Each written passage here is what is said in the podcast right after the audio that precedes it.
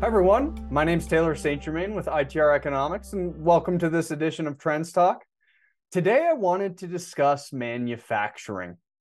We talk a lot about industrial production on this uh, podcast on, on the Trends Talks, and we talk a lot about it in our Trends Report but I really wanted to isolate the manufacturing component of industrial production. And the reason for that is there's a little bit of a difference when you look at the overall industrial production series and where it's at in the economic cycle versus really isolating that manufacturing component.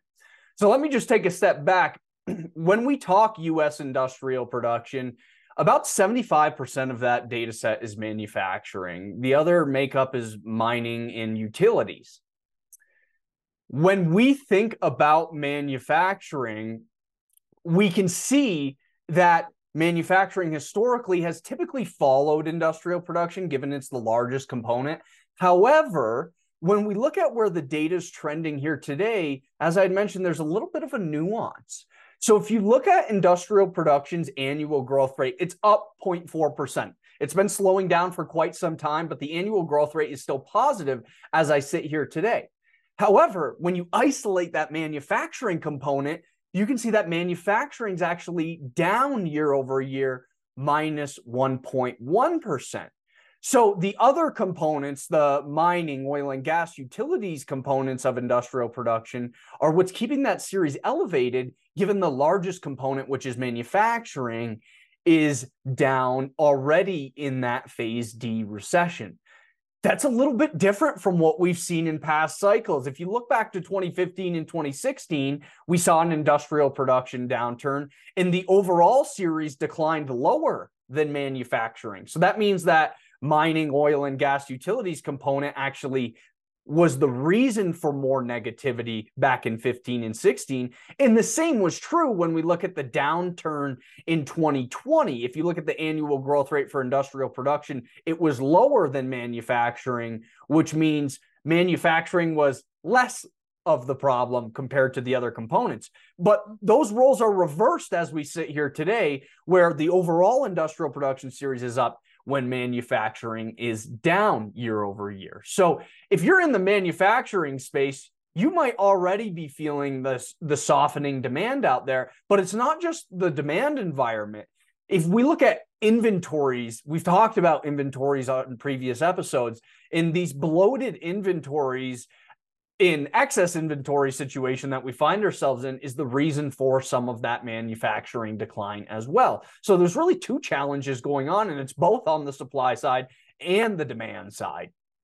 And, and again, a lot of that's inventories. And so as we look to 2024, we do expect a softening in the industrial production growth rate to pass through the zero line and move into phase D recession. We're pretty much at that point.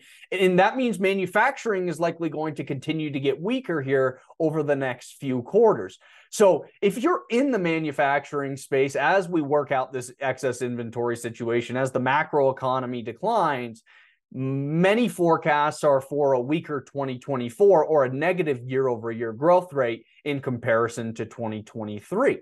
Now, 2024 will be a great time to gain market share. You know, these mild downturns are, are, are great times to increase your market penetration and hopefully outperform some of those negative growth rates we have forecasted for manufacturing and industrial production next year. But expect that demand environment to be weaker. And even though the excess inventory situation is improving, we're still not at a level yet where we're not seeing inventory challenges. Now, again, I'm highlighting these big, major macroeconomic series with industrial production and manufacturing, but our ITR trends report does break down manufacturing into much more granular segments. In the manufacturing module of our trends report, there's an at a glance dashboard, and it shows various manufacturing end markets and our expectations for 2024. Now, of the 10 plus markets that we have, every single end market other than one is projected for negative annual growth rates in 2024. So this isn't all encompassing manufacturing downturn, but there are still differences. There are some markets that are less negative than others. For example, if you look at construction machinery, we have that down 14% in 2024 compared to 2023. But conversely, if you look at oil and gas, we only have oil and gas extraction down 0.8% compared to 2023. So even though the downturn is all encompassing in terms of the manufacturing markets, there are areas that will be less negative or almost flat next year that'll be worth targeting compared to others. And then the one bright spot is aircraft production, which is actually lags most of the manufacturing markets, which will still be up. So that trends report manufacturing module, as well as our other modules show these dashboards and really highlight where some of these areas of opportunity are or areas that will be less negative than others in 2024 and might deserve some more of your attention, your resources as we look at next year.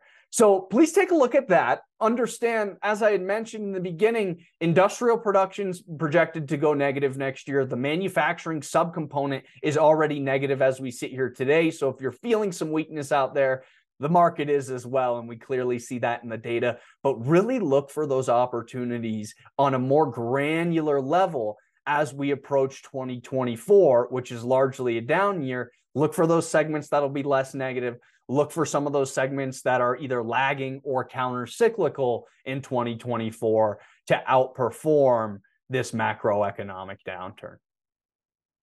Just as a heads up for everyone, uh, we'll, we will be posting our future Trends Talk episodes on Monday. You all have been used to seeing these episodes on Friday. We wanted you to start your week uh, with some of this information. So we'll be publishing new episodes from this point forward on Monday. Just wanted to let everyone know.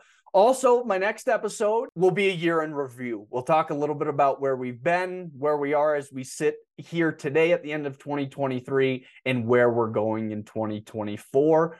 Uh, a lot of information to cover there, and also a lot of new and exciting things for Trends Talks coming your way in 2024. And we'll have more information to come. So I hope you found this information helpful. I'm looking forward to checking in with you all next week.